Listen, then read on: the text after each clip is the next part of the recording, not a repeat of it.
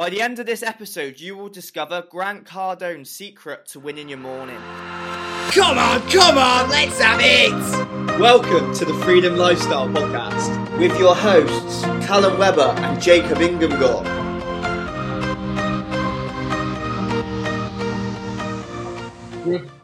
We're back with another episode of the Freedom Lifestyle Podcast, and uh, you know I'm always so gassed for this to get as much value as we possibly can out to our Freedom Lifestyle listeners. And we're actually going to be doing something a little bit different this episode. And obviously, a lot of people know that like Grant Cardone's been a huge, huge influence into the, who I've become today. Like he was like my first like high ticket investment that I ever made, which was a, a total of three thousand pound. And obviously, the reason I made that investment was because I booked a one way flight out to Bali, and that got cancelled because of lockdown. So I thought, you know what? Rather than just wasting that money, I'm going to invest in myself and go all in with education. And that's exactly what I did. And something that Grant Cardone like spoke about loads while I was going through the course. I realized that obviously he's big on sales, he's big on marketing, but something that he focuses a lot on, which not many coaches actually do focus on, is how to get your energy right, how to win your morning, like hacks throughout the day.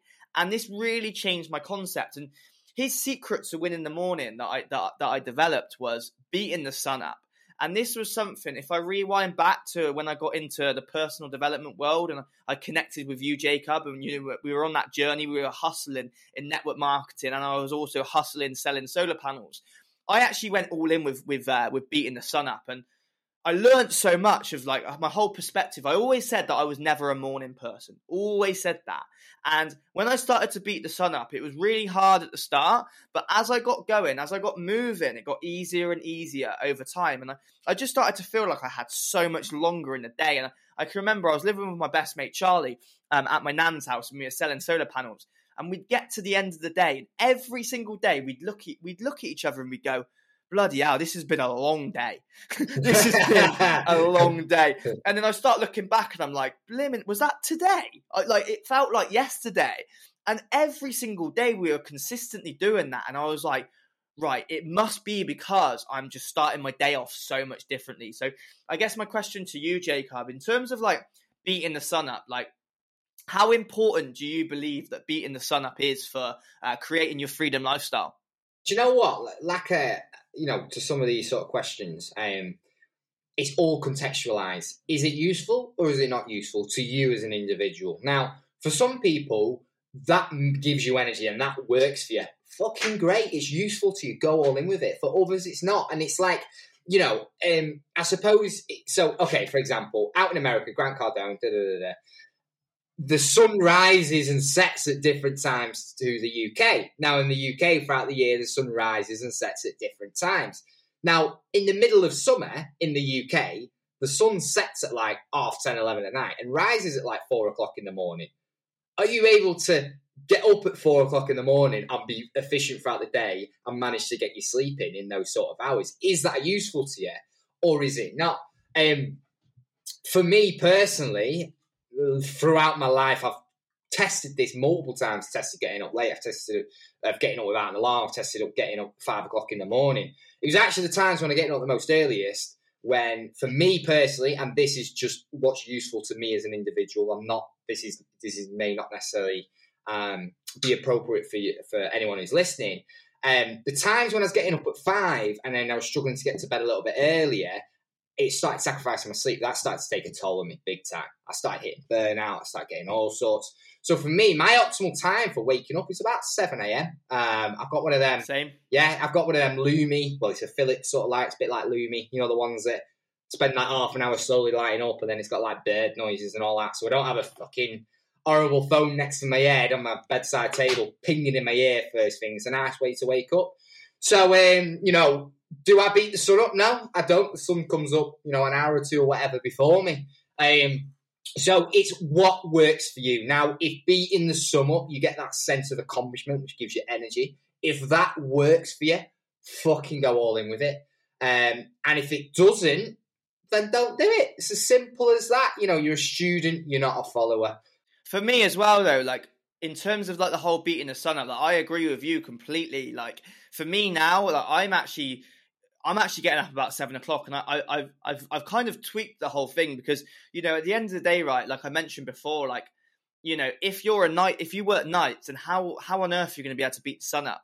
Because you're going to be going to sleep in the afternoon. So I've just I've tweaked what you know I've tweaked Grant's um, ethos into beating the sun up to just getting having time for yourself in the morning and round about Yeah. one and a half hours to two hours before you need to leave the house is what I've found to be re- to work really effectively for me to give me that time in the morning so I'm not rushing around. And it was funny, obviously on on Sunday, obviously we went, we went up to a team meeting, Jacob, and I had to leave the house at half seven in the morning. And I didn't get out of bed till half past six, and I still went on my walk. I still went and had a had a cold shower. I did my my, my gratitude. However, I was rushing around, and I actually I actually left the house late and also I had that rushed energy ab- ab- about me because I just didn't give myself enough time. And I'll rewind back to pretty much 23 years of my whole entire life. You know, I was always getting up about an hour before I needed to leave the house, but that extra half an hour, that extra hour is an absolute game changer for you to just have some time on your own in the morning or with your family or with your kids or with your missus so that when you do leave the house, you've already had a morning. So when you get to the end of the day, if you've had a bad day at work, at least you had an amazing morning compared to having a bad day at work. But because you were so rushed in the morning, you wasn't even present in the morning. You had no time for yourself. And then if you're working a nine to five and you don't get home till six o'clock, like it might not be till six, seven o'clock at night where you actually have any time for you. And I think that consistently compounding is going to cause burnout. It's going to cause um, being agitated and you know not being not feeling fulfilled because you're not actually doing anything for yourself. So I think the principles of beating the sun up is amazing. The reason being, I'll flip back to when I was doing it. The one thing that I did love about it was I was I was doing my my, my morning movements. I was doing education, and I, I'd sit there and think most people are asleep now most people are asleep and I'm I'm I'm moving forward. And it was that that was a was a good motivator for me that I'm like, you know, I'm ahead of the game. So I guess my suggestion for you, Freedom Lifestyle, listening to this, like if you're not in a position if you are doing a, like a, a nine to five as an example, then then give it give it give it a test. Like you said, Jacob, like you're a student, you're not a follower, but the best thing to do is trial something for a month and then at the end of the month reflect on it and be like do you know what? This actually really works for me. I'm going to double down on it and go all in. But you might get to the end of the month and like you jacob and you might find that you're actually now sacrificing your sleep for it. So if you do go down the route of beating the sun up i would definitely suggest uh, obviously going to sleep a bit earlier so then you are because you know my opinion and obviously reading a lot about sleep lately like like you know the hustle mentality jacob online a lo- a lot of the ones that are the hustle mentality, they're they're actually like sleep deprived. And you know, in terms of like sleep, obviously for for, for me in particular, like